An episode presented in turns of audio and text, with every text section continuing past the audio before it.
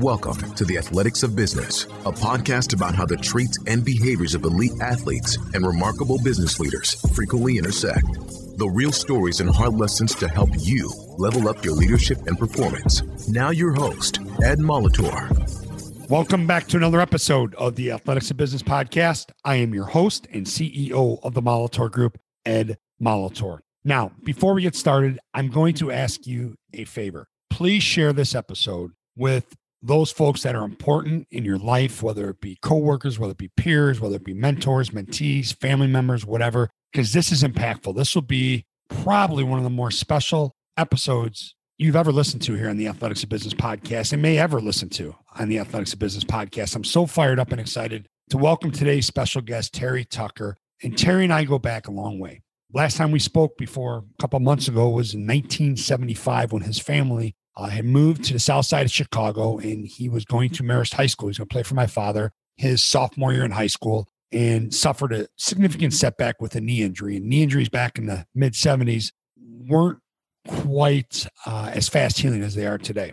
But anyways, Terry's had a, an incredible career um, professionally. Um, so many different things that he has done. I'm just going to give you kind of an overview here. I want to get out of the way. I want to get out of the way and I want to let Terry tell his story and, and share his lessons and talk about his book, an unbelievable book, Sustainable Excellence, ten Principles to Leading Your Uncommon and Extraordinary Life. And to say Terry has reinvented himself frequently over his professional career would probably be a bit of an understatement.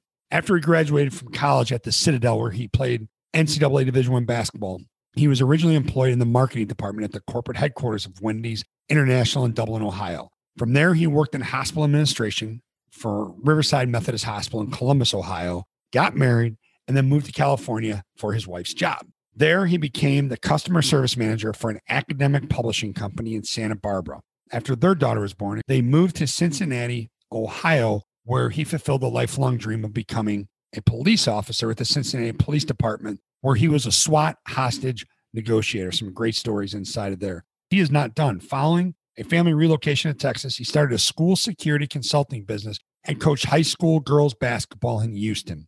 And each time he took on a new job, he developed a new skill and faced different challenges. There was always a significant learning curve with every new position.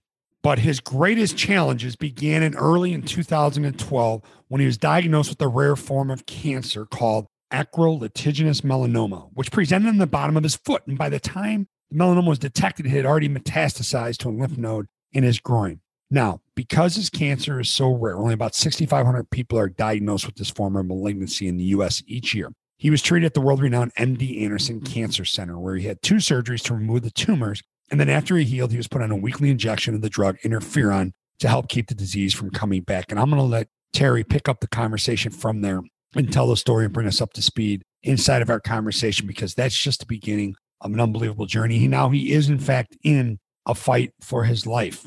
And we're going to talk about some amazing things in this episode. Just like I said, a couple of them, uh, how he came to appreciate that he could use his hurting and anguish to make him stronger and more resolute. We're going to talk about how an unexpected letter from his dad during his freshman year at the Citadel changed his life, what caused him to battle his mind for supremacy. And a very interesting part of the conversation is why he struggled so much with self-confidence on the court in high school and college, even though he was a great basketball player. And then Terry will get into what he has learned during the fight for his life. And we're going to talk about the journey to writing his amazing book. Again, his amazing book, Sustainable Excellence, ten Principles to Leading Your Uncommon and Extraordinary Life. Enjoy this conversation. Again, please share it, those important people in your life, because there is so much here for everybody. Terry Tucker. Terry, thank you so much for joining us today on the Athletics of Business podcast. I am beyond fired up to have you here. Thanks, Ed. I appreciate it. I'm looking forward to it. It's been a it's been a minute since we saw each other last, and I and I did reference that in, in the introduction. But I I believe I don't want to try and do the math, but it was it was nineteen seventy-five and seventy-six, so it seems like yesterday. Yeah, I was fifteen years old the last time I saw you. So, and I'm sixty now. So uh, I'll let your viewers do the math. Well, hey, I'm a, I'm so excited to jump into our conversation. Thank and, you. And I briefed I briefed the listeners on your journey. Okay, but I really want to hear it in your words. And bring us up to speed to where you're at, what you're doing, what, it, you know, kind of path things have led you down. And I, I want to dive into your work and into the book because there's so much incredible value here for everybody. Well, I think the best way, you know, you talked a little bit about my cancer experience, but, and that's certainly in my life has been the biggest challenge, but, you know, basketball, athletics has been a central part of my life growing up. And, and you know, I played on the, the varsity team when I was a freshman in, in high school in, in Columbus, Ohio, before I moved to Marist as a sophomore. But the summer between my freshman and sophomore year in high school, I tore cartilage in my knee. And I had surgery to remove it. And, and this was a time shortly before arthroscopic surgery was available. So I have the large zipper scar on the right side, uh, on the outside of my right knee. Right. After the surgery, the wound became infected. I developed a high fever. And it was speculated that because of this infection, that scar tissue didn't grow in the area where the cartilage was removed. So as a result, when I went back playing basketball, I experienced that discomfort of that bone-on-bone pain. And because of the trauma to the bones, the joint continually swelled. And it got to the point where I was having the fluid drained from my knee every few weeks. So my surgeon was puzzled. He's like, you know, I don't understand why this is going on. So let's do an exploratory operation. And again, this was a time before M R I and CAT scan imagery was available. So I had a second exploratory operation. And the outcome of that surgery was the removal of twenty-five pieces of my bone that had chipped away, some of them as large as pieces of rice. Now, after surgery, I was placed in a cast from my hip to my ankle and told that my basketball playing days were pretty much over and that I might not walk normally again. And I was in that cast for the entire summer with nothing to do but wait and wonder what the future held for me. Up to that point in my life, I was like fifteen years old. The only success I had experienced was on the basketball court. And because I wanted to continue doing something I loved and that I was good at, I refused to accept the doctor's prediction, and I knew I had to at least try to play again. So when the cast was removed shortly before school started in August, I was faced with a, a thigh muscle, a quadricep, that had significantly atrophied from months of inactivity. So after the doctor examined the wound, he proclaimed the surgery a success, which I, I thought was kind of funny. He then handed me a, a piece of paper with exercises described, you know, in words and drawings for my rehab at home. He then shook my hand, he wished me luck, and he went to leave the exam room. And I started peppering him with all kinds of questions. You know, how many repetitions should I do? How often should I do these exercises? And my personal favorite, what happens if the knee swells again? Mm-hmm. Now, his reply was intended to specifically address my knee rehab, but it was profound in its far-reaching impact on my life. Unfortunately, it took until I was much older before I understood what he was really trying to explain to me. His response was short and to the point. His name was Bob Hamilton. He was the team doctor for DePaul.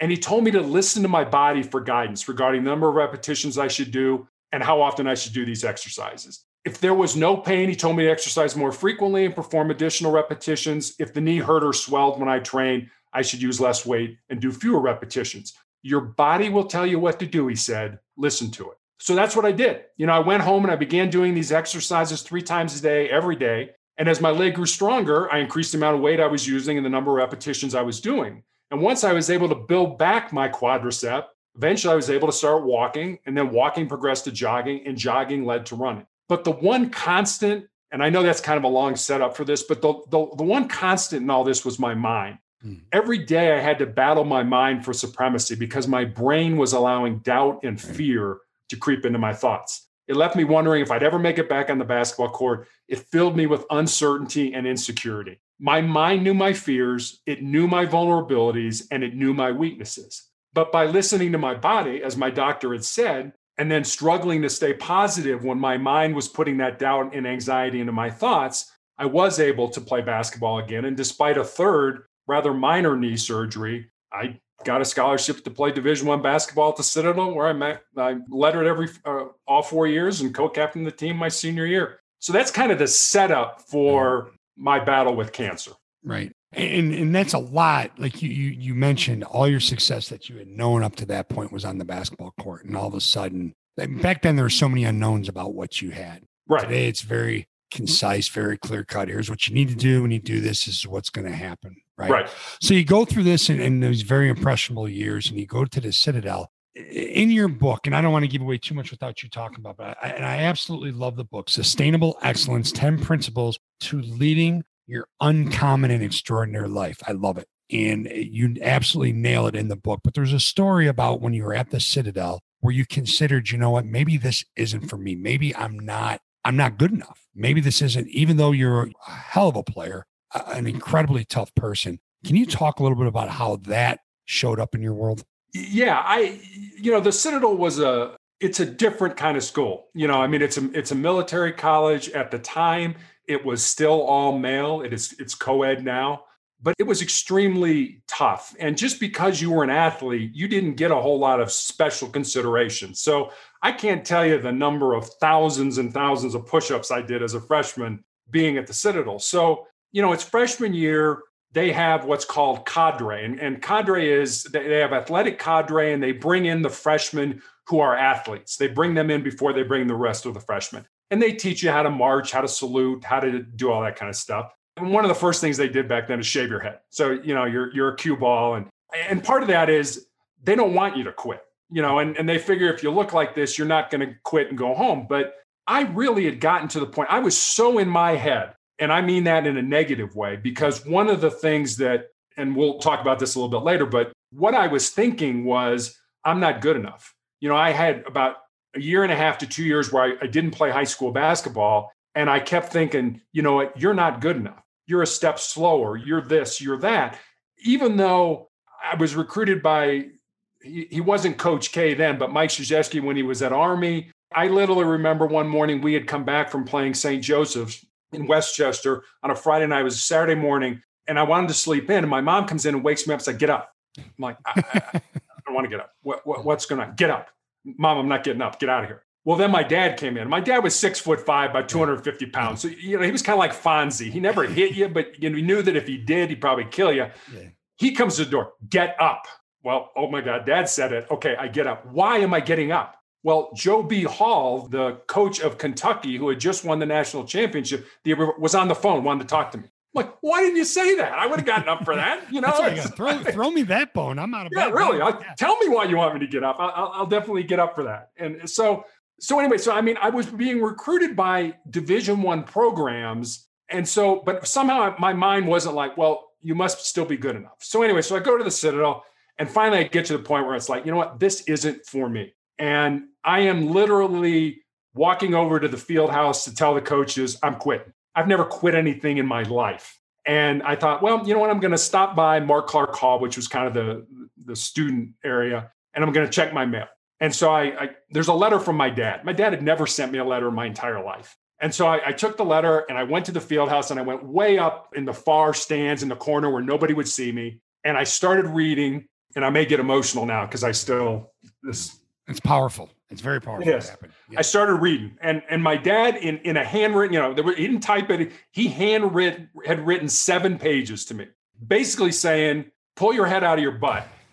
You have an unbelievable opportunity in front of you with great coaches, a great school academically. And you've called home seven times since you've been down there. And not once have you ever asked about how anybody here is doing. How's your mom? How's, how's your brothers? How's your girlfriend? You've, it's all about you. Stop making it about you. Pull your head out, focus on why you're there, and get this done. And I mean, literally when I was done, I was crying like a baby. I'm, you thank God I was so far up in the rafters that, you know, maybe the janitor would have got me, but yeah. Other than that, I was good. Yeah. So, so you went, you went and sat at the top of the gym and read. I did. Book. And I read this letter with just tears rolling down my, you know, my dad was so proud of me. You've overcome all these knee surgeries to play Division I basketball. Nobody ever thought you'd make it. You know, you did, you know, everybody looks up to you. You can do this, make it happen. And I, I literally pulled, you know, every Citadel cadet was required to have a handkerchief in their back pocket. And I pulled that handkerchief out. I wiped my eyes, I blew my nose, and I'm like, okay, I'm going to do this. I got this. Yeah. And, and that was, you know, again, I believe in God, and I, I think God puts you in positions. Now, you don't have to go down the path God wants you to go. You can go on your own path. But, you know, I'm smart enough to realize that if somebody's directing me in that situation, I probably ought to listen. So I didn't quit, and I ended up playing. It was not easy. I had a fourth surgery right before my senior year, and literally went home for Thanksgiving, had the opportunity to come back at Christmas. I still wasn't able to play. And I remember the trainer, Andy Clausen, who was just a hilarious kind of guy. He's like, you come back, the rest of the team's going to go wherever they're playing. You stay with me. We'll rehab. And at the end, I'll put you through your paces. If you can go, I'll tell the coach you can go. If you can't, you're done. Mm. And I'm like, I, I can't be done. I mean, as much as I was hurting, yeah, not an option. I, I mean, I remember the very last game, my senior year, just crying in the locker room. I'm like, it's over. So if it, just a very powerful thing. My dad was my hero. Yeah. You know, and just uh, to get a letter from him basically saying, you can do this. I could do it. Well, and you know, speaking of your dad being your hero, let's talk about that, because it's it's in the book, and another powerful story is, so your journey. I mean, you've had a heck of a journey. Your career, your professional career has been a heck of a journey, and it touched a lot all of lives. Well, but, but everywhere you went, you were successful and you had an impact, right? And that's that's what's about. And we'll talk right. into all that stuff. But talk about you. You get done in the Citadel. Now what? What happens? So I, you know, I go home to find a job. You know, when I graduated, there was no internet, there was no anything like that. So, I mean, you got a job back then by either who you knew mm-hmm. or grabbing the newspaper and going through the want ads. But at home now, you, now I should say you were, you weren't in the South Side of Chicago anymore. You we weren't. My my dad had, we, we had, my parents had moved back to Columbus, Ohio. Right. Um, so my, my dad was actually um, the senior vice president for Wendy's in, in right. the real estate uh, right. area. And had, had when we were in Chicago, he was the, the national uh, real estate manager for McDonald's. McDonald's right. So okay. we get back, and you know, here I am. I'm the first person in my family to graduate from college, and I'm all set to make my mark on the world with my newly obtained business administration degree. I knew nothing. I, I was an idiot. You know, I, I knew nothing. And so here I am. You know, I'm I'm going to move home. I'm going to get a job. I'm going to get an apartment. Going to get a car. Get, you know, my life's going to just flow out this way. And then all of a sudden, it didn't. Because my grandmother, my mom's mom, was living with us. And my grandmother and my dad literally both got cancer at almost the same time. My, my grandmother had lymphoma. My dad had breast cancer, which was incredibly rare back then. Yeah. And so I spent the next three and a half years living with my mom and dad, helping my mom and, and my brothers, as they, they were kind of in and out, you know, with going to college and stuff, basically care for them until they died. I mean, my dad was diagnosed literally in in a stage four cancer. I mean, right. they should have just said, here, go home and die. But he kept nothing. going to work though, didn't he? For a while? Uh, he did. He did. And I, and I really believe, so, I mean, it, it's funny because my routine every morning was I would get up, I would go into my mom and dad's room and I would empty my dad's urinal. That was the first thing I did in the morning, you know, because he couldn't get out of bed. Right. And literally with my first paycheck at Wendy's, I bought a cordless phone where I kept the receiver in my bedroom and my dad had the base right next to his bed. So if he needed to turn over in bed, he would just hit a button and it would, you know, ring in my bedroom and I'd come in and help him turn over. That's how sick he was. So I would do this urinal and then I'd go to work and I'd come home at lunch and I'd help my mom finish getting him dressed. And then we would put him in my car. I'd drive him back to the office because I that, my first job was at Wendy's. I was in the marketing department. So I would drive him back to the office, get him to his office, move my car around to the, you know, the Flunkies parking lot. And then at five o'clock, I just reverse that. I drive my car back to the front of the building, get him out into the car, home, upstairs, undressed, into bed for the night. And that went on for three and a half years. But I really believe wow. three and a half years. Yeah. I really believe that his ability to go to work, to feel like he had a purpose, really kept him alive. Because like I said, he was diagnosed at stage four. They, there was really nothing they could do for him. They tried a bunch of things, including removing his testicles, because they thought that cancer was, you know, it, breast cancer in women is hormonal. So, well, maybe it is in men. So we'll remove his testicles. I mean, they tried all kinds of, they were like throwing stuff at the wall, see what would stick. And I really think that he lived that long because he had a purpose. If he hadn't, he would have died much sooner.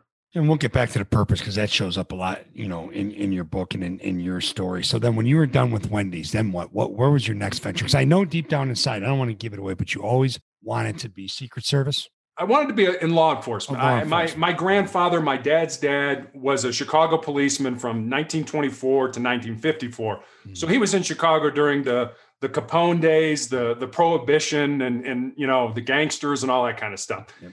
But he was shot in the line of duty with his own gun, taking a bank robbery suspect who had killed a, a guy during the bank robbery back to the lockup. He was a detective at the time. The guy saw the press at the end of the hallway, asked my grandfather for his comb. My grandfather reached into his sport coat. And when he did that, the butt of his gun, which was in a shoulder holster, came out. The guy grabbed it. They wrestled. The gun went off, shot my grandfather in the ankle. But my dad always remembered the stories my grandmother told about the knock on the door. You know, Missus Tucker, please grab your son. Come with us. Your, your husband's been shot.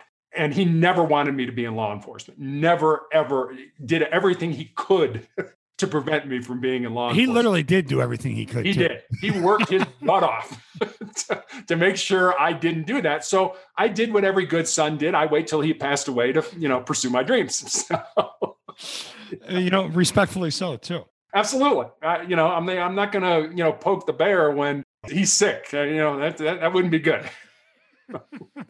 So what happens next?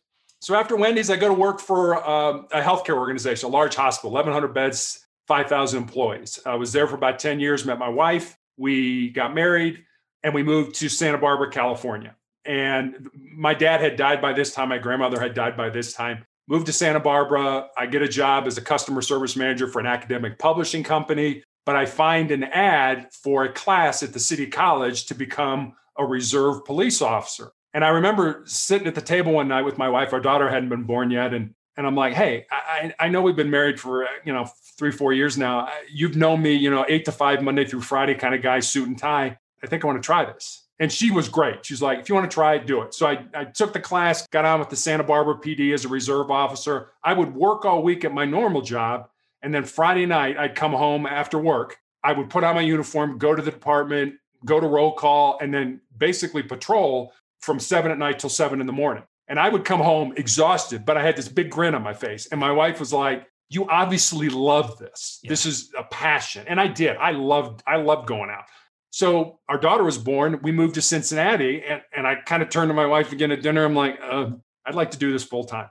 And she was like, okay, yeah, you know, just, we'll just make had, just it had work. A daughter. Yeah. Yeah. Yeah. Just had a daughter. Daughter was young, you know, and I'm like, yeah, I, I understand. I, you know, this is something entirely different. And I worked as a policeman in Cincinnati for almost ten years. And I was, I worked nights the whole time. I, I started in patrol after the academy, then went to the drug unit, worked nights there, then became a boss. I was a sergeant and went back to, you know, running a relief and, and being a boss at night there. And I was even on the, the SWAT team as a hostage negotiator. So I got to do a lot of fun things, a lot of cool things. But, you know, I mean, my wife used to t- say it never went right on Sunday night. She'd make a nice big dinner. We'd sit down and my pager would go off. You know, yeah. It'd be a SWAT call up. You yeah. know, it's like, yeah, I got to go. You know, so was and, it everything you thought it would be? Oh, it was more. I, it, it was more. I, you know, and, and and you don't get into that line of work. You don't stay in that line of work. You may get into it because, you know, I used to talk to the recruits at the academy because we would We would train every month, our, the negotiators down at the academy, and occasionally say, hey, will you talk to the recruits? Sure. You know, and I used to tell them, you know, they're going to give you, you know, six months of learning how to do all this stuff on your belt. But the two greatest weapons you bring to this job are your brain and your mouth, because you can turn a yes person into a no person by what you say, but you can also turn a no person into a yes person by how you do it. And I always told them that. I'm like, if you're here to, you know, kick ass and, and take names, I guarantee you there's going to be somebody out there that's going to be bigger, stronger, and faster than you, and you're going to get your butt kicked, or somebody else is going to get their butt kicked, or worse, somebody's going to get killed. Mm-hmm. And I mean, I've been to plenty of police funerals, and you know they're great, but that doesn't make that person any less dead. Right. So I loved it. I worked with great people. Mm-hmm. You do that job because you want to help. You want to make a difference. You want to have an impact on your community. You don't do it because of the money you make or anything else like that. And it's You know, despite what people think today, and I can tell you, I, I had a partner who was in the academy with me, and we were kind of the hot car. We were a two-person car. Cincinnati ran mostly one-person cars, and we got all the hot runs, the, the drug runs, the gun runs, the domestic violence runs. I mean, if it was violent, we got it. And she was, she had a master's degree from Marshall University, and she'd done counseling before, but she was a self-proclaimed hillbilly, and, and she sounded like a hillbilly, but she was smart as a whip.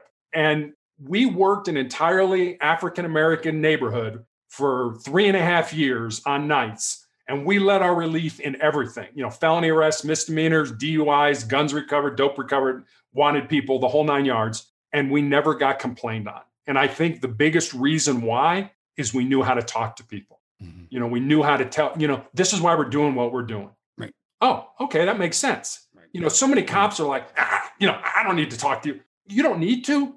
But why wouldn't you? You know, I mean, the danger's over. This person just wants to know why they got stopped. Mm-hmm. Well, your car matched the description of, you know, robbery suspect, and we thought it might be him. It's not. Thank you for your cooperation. Have a nice night. That's all you got to tell them. They get it then. Oh, I understand why I was stopped. I wasn't stopped because I was black. No, you were stopped because your car matched the description. Well, if you don't tell them that, then they walk away or drive away saying, oh, they just stopped me because I was black. No, just talk to people. Yeah. Yeah. So, so you saw a lot. I mean, you saw a lot in Cincy. In some unbelievable stuff there, but then you're not done. Like most people who listen to this podcast say, God, that was a great career, but you are not done by any stretch of the imagination. So where did you go from there? So my wife lost her job in Cincinnati, and she's the primary breadwinner. And, and you know, I've always believed you do what you do for your family. Mm-hmm. And as much as I love being a cop, we had to move. She couldn't find a job in Cincinnati. We moved to Houston, and I started a school security consulting business. And so I, I worked with private independent schools around the United States to improve their physical security, write their I wrote their policies and procedures. I trained their staff. I did all kinds of stuff like that. And then I also coached girls' high school basketball. I, we have one daughter awesome. who got my height and is six foot two. So I coached her team in high school, freshman, sophomore, junior year. And then we moved again to Denver. So I did, I did not coach her her senior year. So yeah, I, I, you know, those were pretty much, I was a consultant on one hand, which was great because I was on my own boss and I could say, no, you know, I'm going to kind of slow the business down to coach basketball. And then when the season was over, kind of ramp it back up. So you took all these experiences and then and, and the struggles that we'll talk about. And, and I'd love for you to just kind of set the table. twenty twelve, you know, what happens and what rocks your twenty twelve, world. You know, I'm coaching basketball and yeah. I have a callus break open on the bottom of my foot. And I'm like, well, you know, I'm on my feet all day, you know, practices, games, all that kind of stuff. Yeah.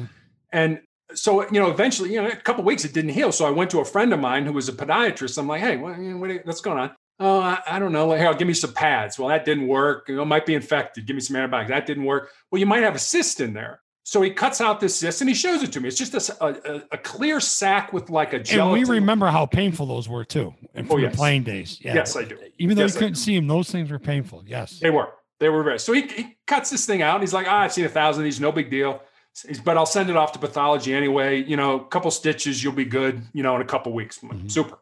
Two weeks later, and like I said, this guy I knew, he's a friend of mine, and I get the phone call. I was literally, I was walking out of, I remember this like it was yesterday. I was walking out of FedEx. It was in the morning. I just sent uh, one of the schools I've been working with the, a final report, and my phone rang, and it's him. And my, you know, I'm like, oh, great. Okay, I'm ready to get this behind me. I get in the car, turn on the air conditioning because it's Houston, and it's it's roasting, and it's humid. And he's on the other end, but he, he can't talk.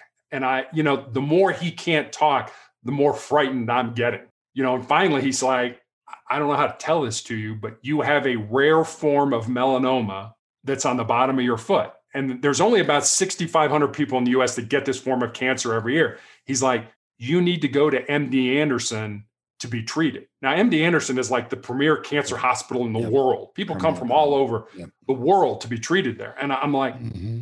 no, I'm just a basketball coach. I, I'm, I'm good. I'm, I'm living my life like everybody else.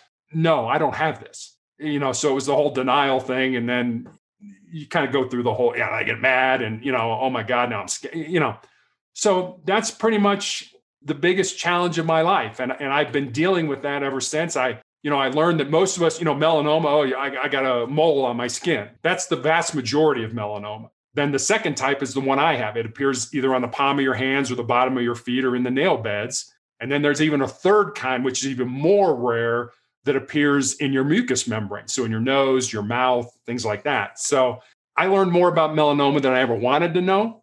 Mm-hmm. Um, but it was, okay, you know, like I said, never quit anything. And, and I can't quit this. I don't have the luxury of quitting this. Right. So now I got to fight it. Right. And went home, told my wife, we told our daughter who was in high school, and we told her that it's like, we'll tell you the truth. We will never lie to you about what, what's going on with dad or how bad things are or how good things are. We'll tell you the truth. So I, I got into M D Anderson. I had two surgeries, one to remove the, the area of, of where the tumor was. They injected dye in, and, which went up to the lymph nodes in my groin. They took out three lymph nodes, sent those off. One of them came back positive for a microscopic amount of cancer. And I was highly encouraged to remove all the lymph nodes in my groin, which I had another surgery for that, and then a skin graft on the bottom of, of your foot. And here's another thing I didn't realize.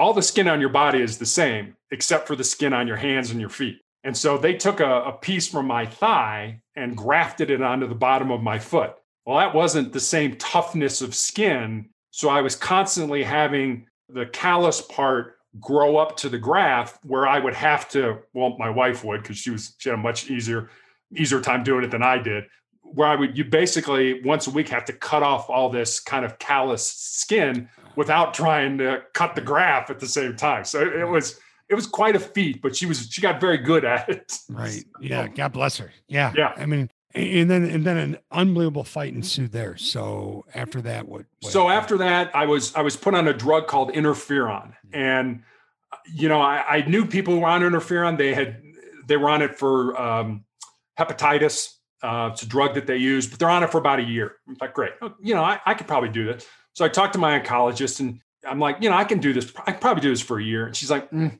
I want you to be on it for five years. I'm like, excuse me, you want me to be on this drug for five years? So this drug for me was horrible. It was nasty, and it was debilitating. I had to inject myself every week, and I would do it on a Saturday night. Our family would go to mass on Saturday night, and then Saturday night I would inject myself. So Sunday, Monday, and Tuesday, I basically felt like I had the flu. I was throwing up. I was cold. I had the chills. I had a headache. Everything you can imagine about what the flu is. So picture that every week for four years and seven months. It was like one thousand six hundred sixty days. Yeah. And then the other days, you know, you start to feel better, but you still were chilled or you were nauseous. I mean, there were times when my wife would cook a meal and I would just be, she's like, you know, at least come to the table and sit with us. I can't, I'll throw up. Just the smell of food. Mm. I lost my ability to taste. I lost fifty pounds. I, I used to joke that I was so skinny that I felt I could go hang gliding on a Dorito. You know, I, I mean, I was, I was literally so skinny. My brother-in-law bought me a, a heated vest that had a battery in it that, you know, I could try to stay. It'd be ninety degrees outside and I'd be freezing. And this went on for four years and seven months until I ended up in the intensive care unit with a fever of one hundred eight degrees from the, the medication. It, it had just gotten so toxic to my body. Thank God I was at a level one trauma center and they were able to stabilize me before they got, they got me to the I C U. Right. So that, that happened. It was like, okay, the interferon, we're done with that.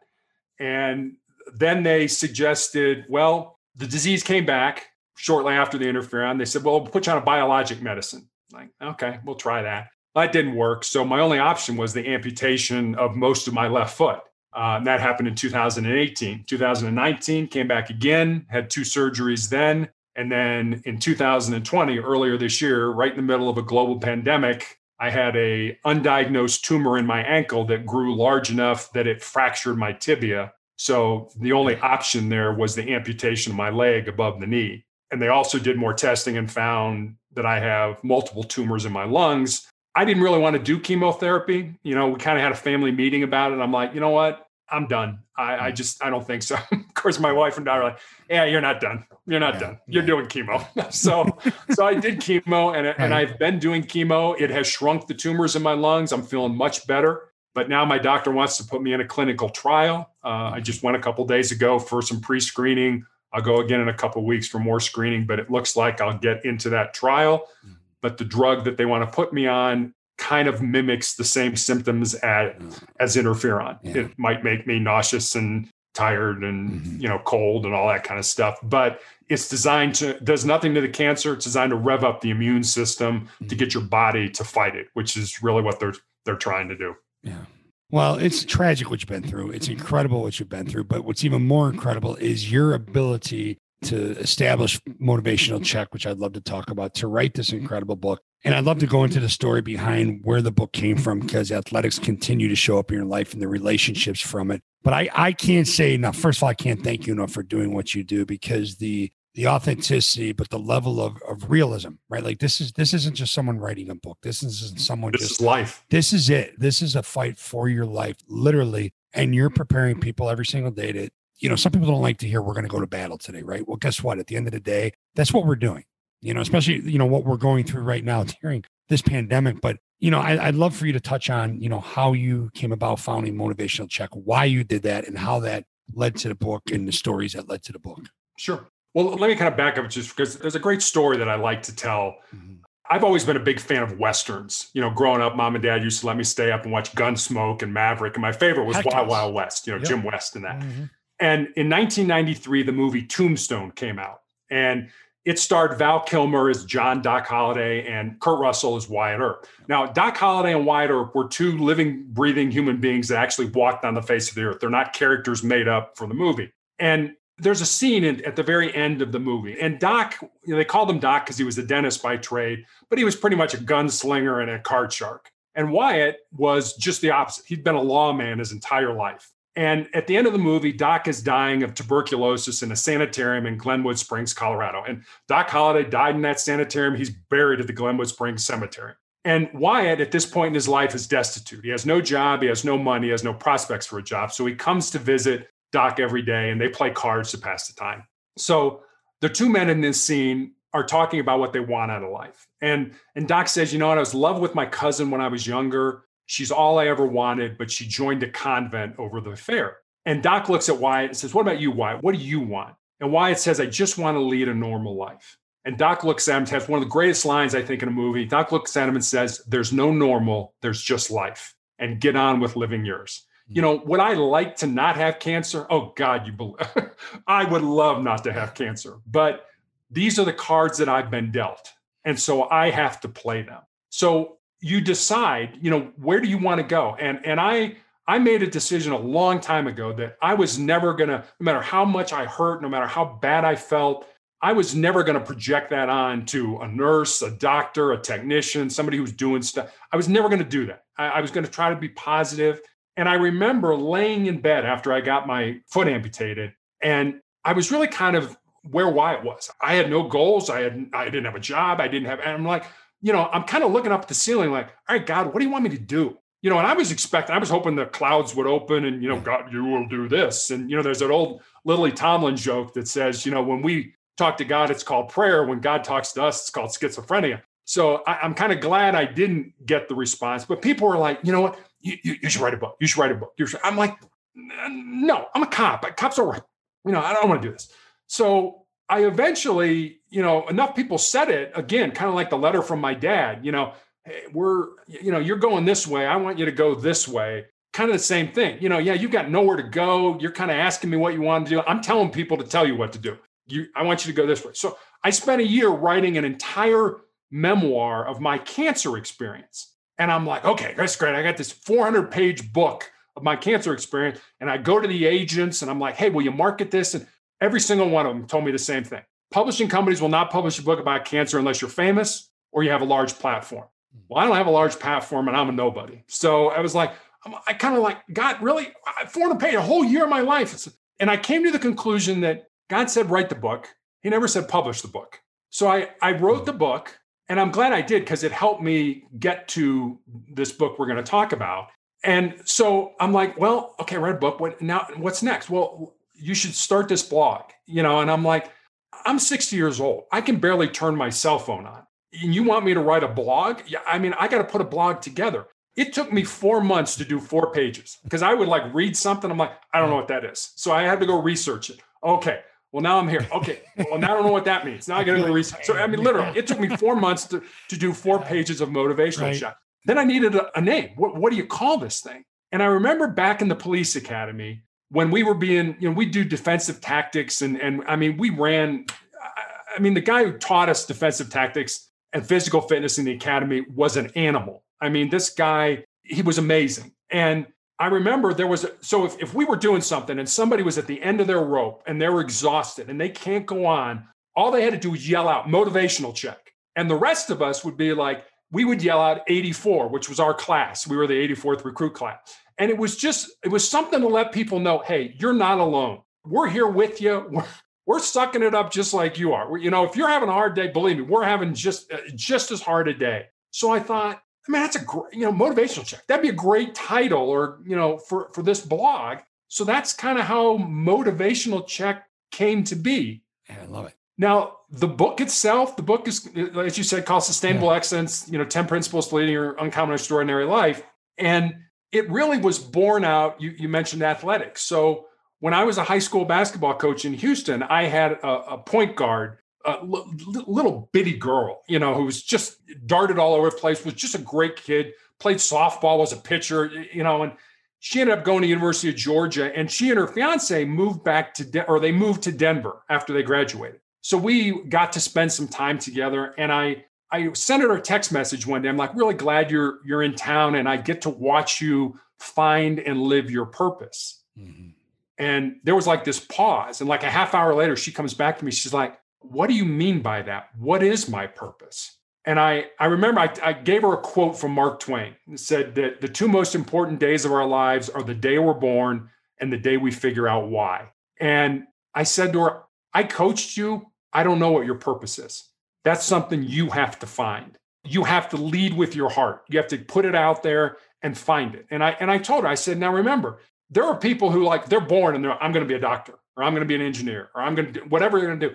There are those people. But most of us are not like that. We don't know what we're going to do, or, or we can't get there right away. I said, so make sure you lead with your heart. But remember this, Kentucky Fried Chicken was founded by Colonel Sanders in his sixties. Now, I don't know if that was his purpose in life, but I'm assuming that it probably was. So just don't stop, because I think so many people stop doing, you know, they stop looking. It's like, I'm frustrated. I just got a job. It's no big deal. I, I'll just live my life.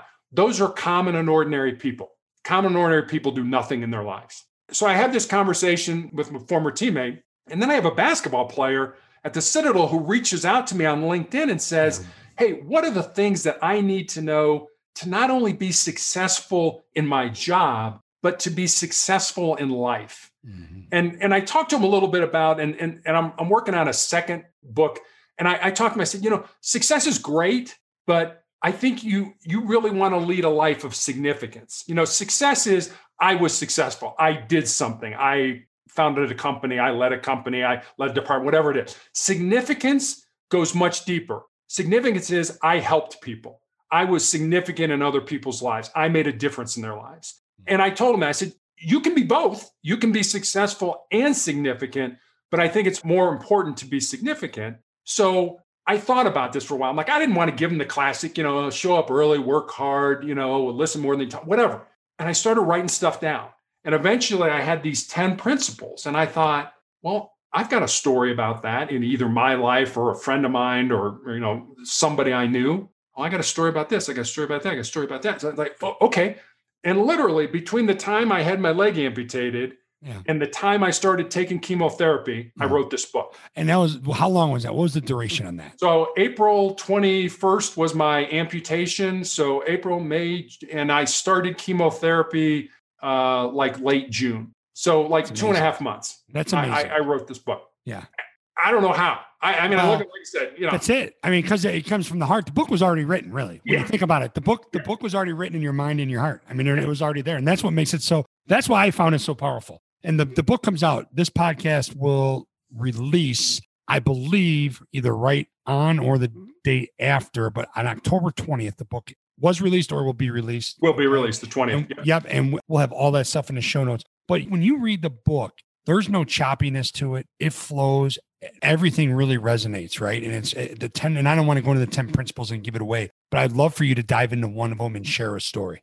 The one I really like is, I think it's the second principle mm-hmm. in, in there. I mean, they're really not in any particular order. You can, you know, you can move them around, and they don't really necessarily build on each other. Right. But, and I, and I, I talked a little about this when I, when we were talking about the knee surgery. So I am loaded with confidence when I'm fifteen years old. I'm loaded. I, I mean, I could walk on air as far as I was concerned. I, I mean, there was nothing I couldn't do on the basketball court. And then I have these knee surgeries. And one of the principles in there is the majority of people, and and and, and I'm certainly guilty of this, and I, I we probably all are. We all are, yes. People think with their fears and their insecurities instead of using their minds. That's mm-hmm. one of the principles. Mm-hmm. And, and that was me. You know, I'm like, I'm on top. And then I have these three knee surgeries. And, you know, my mind knows my fears. It knows my worries. It knows my anxieties. And I start buying into that crap. I start buying into, yeah, you're not good enough. You've lost a step. You're behind the eight ball. Whatever was playing out in my mind. You know, like I said, I'm still being recruited by Division One coaches, even after three knee surgeries. But my mind is like, you're not good enough. You're not good enough. And I bought into that. That made me much less of a college basketball player. I mean, I played for one of the greatest coaches, Les Robinson, yeah. super guy, took over for Valvano when North Carolina State got in trouble, was an athletic director at three Division I schools, just a superhuman being. Mm-hmm. I mean, he came and sat with my parents and said, I know your knee situation. I'll guarantee you a four-year ride at the Citadel. You blow your knee out day one. Doesn't matter. Mm-hmm. I'll stand behind that. A guy of integrity, a guy of character. And I'm like, I should have been a better player for him mm-hmm. because he stuck his he stuck his neck out for me. Yeah. And it's hard. So how do you move past that, right? Because everybody does at some point. We're so driven by fear. Right. And whether it's we're conscious, whether we're aware of it or not, we are, and we need to do a better job of increasing our awareness. But to the point, how do you begin to pay attention to your mind, to direct your mind, to control your mind instead of it controlling you, and to not be driven by your fears? I think part of that is you mature. I think when we're young, like I said, you know, I graduated from the Citadel, first person in my family to do that. You know, I'm all set to make my mark on the world with my business administration degree. And like I said, I, I knew nothing. I knew nothing. But here I am thinking I am all this. And I think as you mature, you come to the realization, especially if you're in the things that you do, whether you're coaching, whether you're running a department, you're running a company, whatever you're doing, you start to realize that, you know what, people are relying on me. You know, people for their livelihoods, for their paychecks, for their insurance, whatever it is, they're relying on me. And then that starts to spill over into your personal life. And I think you start to realize that it's, it's, it goes back to, well, yeah, I want to be successful when you're young. I want to be successful. Well, as you get older, I want to be significant. Mm-hmm. I want to have that impact on people. I want to make a difference in their lives. And that's kind of where I am right now. You know, however much time I have left, and according to my doctor, it's not very long. Mm-hmm. I want to make a difference in the world. I want to make people's lives better. And if I can put a saying up or a video up or a story up on Motivational Check where people will say, hey, that resonated with me, then you know what? I'm good with that. And I, I it's funny because I had my very first podcast, the guy asked me this question at the end. He said, how do you want to be remembered? Mm-hmm. And I, I thought about it for a while and I was like, I don't. I mean, I don't have any great, I mean, nobody's going to name a street or a basketball court or, you know, anything after me. I don't necessarily want to be remembered. I just want to do the, the best I can do, because I can't imagine standing in the presence of our Creator after I die and be unable to account for the gifts and the talents that He gave me and that I didn't use to make His world a better place. And I think if we all kind of looked at that, I, I mean, one, when I talk, when I when I used to speak to people, I my very last thing I asked them to do is for the next thirty days, everybody you come in contact with, imagine that they'll be dead tomorrow. You know, the, the person who cuts you off in traffic, or the coworker who takes credit for your work, or your sixteen-year-old who constantly defies you, imagine that they'll be dead tomorrow. And if you do that for thirty days, you'll have so much less stress in your life. You'll just see everybody more positively. I'm going to put some love into this world instead of hate. There's a whole lot of hate going on right now. For me, I'm going to put as much love into this world as I can with whatever time I have left. And it's so powerful. I mean, the word love is is so powerful, an unconditional love. But and you know, you just talked about a life of significance. And I think when you do that, you really enjoy the journey a lot more. Oh, absolutely. Yeah. Absolutely. I mean, you'll work your butt off yeah. for significance. You, I mean, you work it off for success too. I mean, yeah. if you're following your passion, you're following your heart, you know, you know, you, you've found your purpose. Yeah, you'll work your butt off, but it's fun. Yeah. You know, I love it. I want, I was like being a cop. I couldn't wait to get up. Let's go. What are we going to do today? You know? Well, you know, before I want to read something to you that's actually in your bio. I want to read it. And I just want you to comment on it as we wrap things up here. But before we do that, where can folks find out, you know, motivational check dot com, where can they find out all your social media? You put great stuff up on LinkedIn, whatever your social media uh, platforms are, as well as most importantly, the book. So if you go to motivational check dot com, on the right-hand side, there's my, my Twitter account, my Facebook account, my LinkedIn account. You can just click on those and it'll take you to those. If you want to send me an email, motivational check at A O L dot com. I, I mean, I, I respond to everybody that, that sends me something. So, mm-hmm. you know, that's probably the easiest way. And then you can access the book through Motivational Check, but it's available on Amazon. It's available on uh, barnes and noble dot com. It's available on iBooks and that kind of stuff. So it's out there if you want to find it, or you can go to Motivational Check, click on the link on the first page. And we will have all of that in our show notes here too, as well. Okay. So they'll be in the iTunes, they'll be on the website, all that, and they can go to that as well. Now I want to read something to you because I think it's so pertinent to what we're going through right now. I think it's pertinent every day. I think it's very, it's very significant every day, but right now everything is so magnified, right? And like you said, there's so much hate, there's so much anger, there's so much blame going around. You know, in the old days, they had words for stuff like that on the South Side, but we'll let that be. Okay? Yep.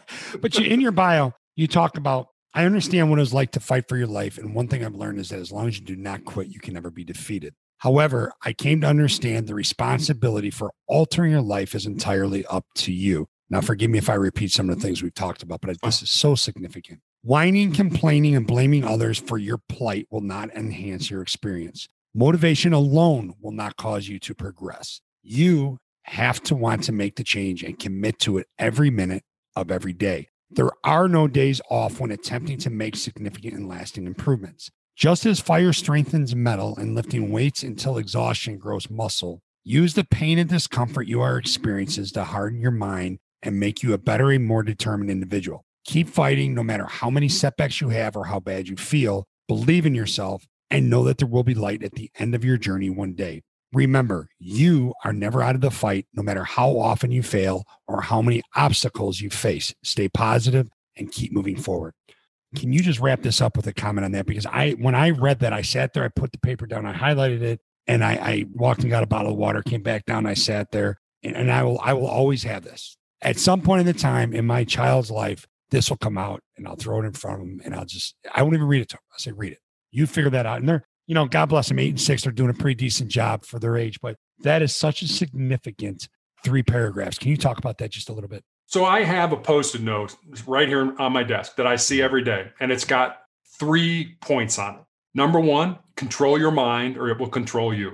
Number two, embrace your pain and suffering and use it to make you a stronger and more determined individual. And number three, as long as you don't quit, you can never be defeated. I see those every day for as long as I'm at my desk. And I, you read the same thing over and over again. You hear the same thing over and over again. You start to internalize that. Mm-hmm. And nobody's going to make you great. Nobody's going to make you successful. Nobody's going to make you significant. That's on you. God gave you, you know, we're not all born with the same gifts and talents. You know, we can't all be Albert Einstein or Bill Gates or, you know, Jeff Bezos or whatever. We can't, but we can all be the best person that we're capable of becoming.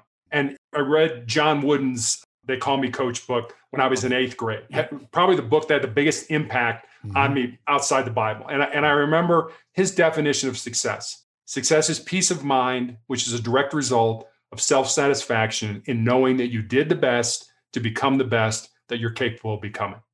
And I'm like, there, there you go. That's on you. That's not on your coach. That's not on your parents. That's not on your teachers. That's not on your socioeconomic status, the color of your skin. That's on you. None of that other stuff matters, but we constantly, I mean, I used to hear it all the time. You know, I can't do this. I can't, I, I hated that. If I had a, when I was coaching high school basketball, I told my players, I, I don't like to run for punishment. I want to run for a purpose. And we did drills where we did a lot of conditioning, but I, I you know, we're not going to run because I'm mad at you, except for one thing. If I hear anybody say the word can't, I can't do this, you're running. That's the only time I'm going to do it because I'm going to punish you for that because I don't want to hear that word. Right. And I just kind of felt that I have been so sick and I've been in so much pain that there are days literally I prayed to die. Right. And I didn't die. Mm-hmm. So obviously I'm not done with my journey. Right. And I, this whole thing with motivational check, like I said, I, am I doing the right thing? Am I helping people? I don't know. I think I am. But you know, when I, when I wrote that book, I gave it to some friends of ours, young people, you know, in their thirties, young kids. He was a former Navy SEAL. She's an attorney. And I thought, these people are so squared away, you know, eh, I mean, I've had more conversations with them about the impact of those ten principles on their life. Am I doing the right thing? I'm thinking, you're a Navy SEAL. You're the toughest person in the world. You know, you're an attorney. You were a prosecutor. You now have your own real estate business. This book can't possibly have impact for you. Oh, yeah. Book have impact for me. Even my publisher gave it to his thirteen-year-old twin daughter, said, hey, read this. They came away. And, and then I knew, maybe there's an impact here. Mm-hmm. Maybe these stories can have a positive impact. But again, they're my stories. If you take them and you run with them, that's great. Right. If you don't, like, ah, that's a nice story. That's on you. Right. If you don't use this to make you better, that's on you. I can't make you better. Right. And that's what it's all about. But obviously just such a, a great game plan. You you put it all out there and it's, it's the real deal. I mean, it, this is the way it is. This isn't anyone trying to hack success or hack happiness, all that B S that we hear. This legitimately is how to succeed and live a fulfilling life of significance when your back's against the wall. And Terry, I can't thank you enough for your time, for, thank for you, what Ed. you do, for, for who you are. And I really appreciate you. Thank you. I, I've enjoyed it. And I, and I hope your audience gets something out of it. Well, they, they certainly will. And, and we'll be sure to forward you all that stuff. But again, motivational check dot com, everything will be there. The show notes will have everything. Uh, Terry's been so kind to provide to us. It'll be there as well. And I, it was a very, I don't want to call it an easy read because sometimes people mistake that for, you know, just kind of you zip through it. It was a very powerful read, poignant read, And it was something that I, I could not put down. And I appreciate you giving me a sneak peek too, by the way. No problem. I enjoyed it. Thanks, Terry. Thank you. Thank you for listening to The Athletics of Business. Be sure to give us a rating and review so we know how we're doing. For more information about the show, visit the athletics of business dot com. Now, get out there, think, act, and execute at the highest level to unleash your greatness.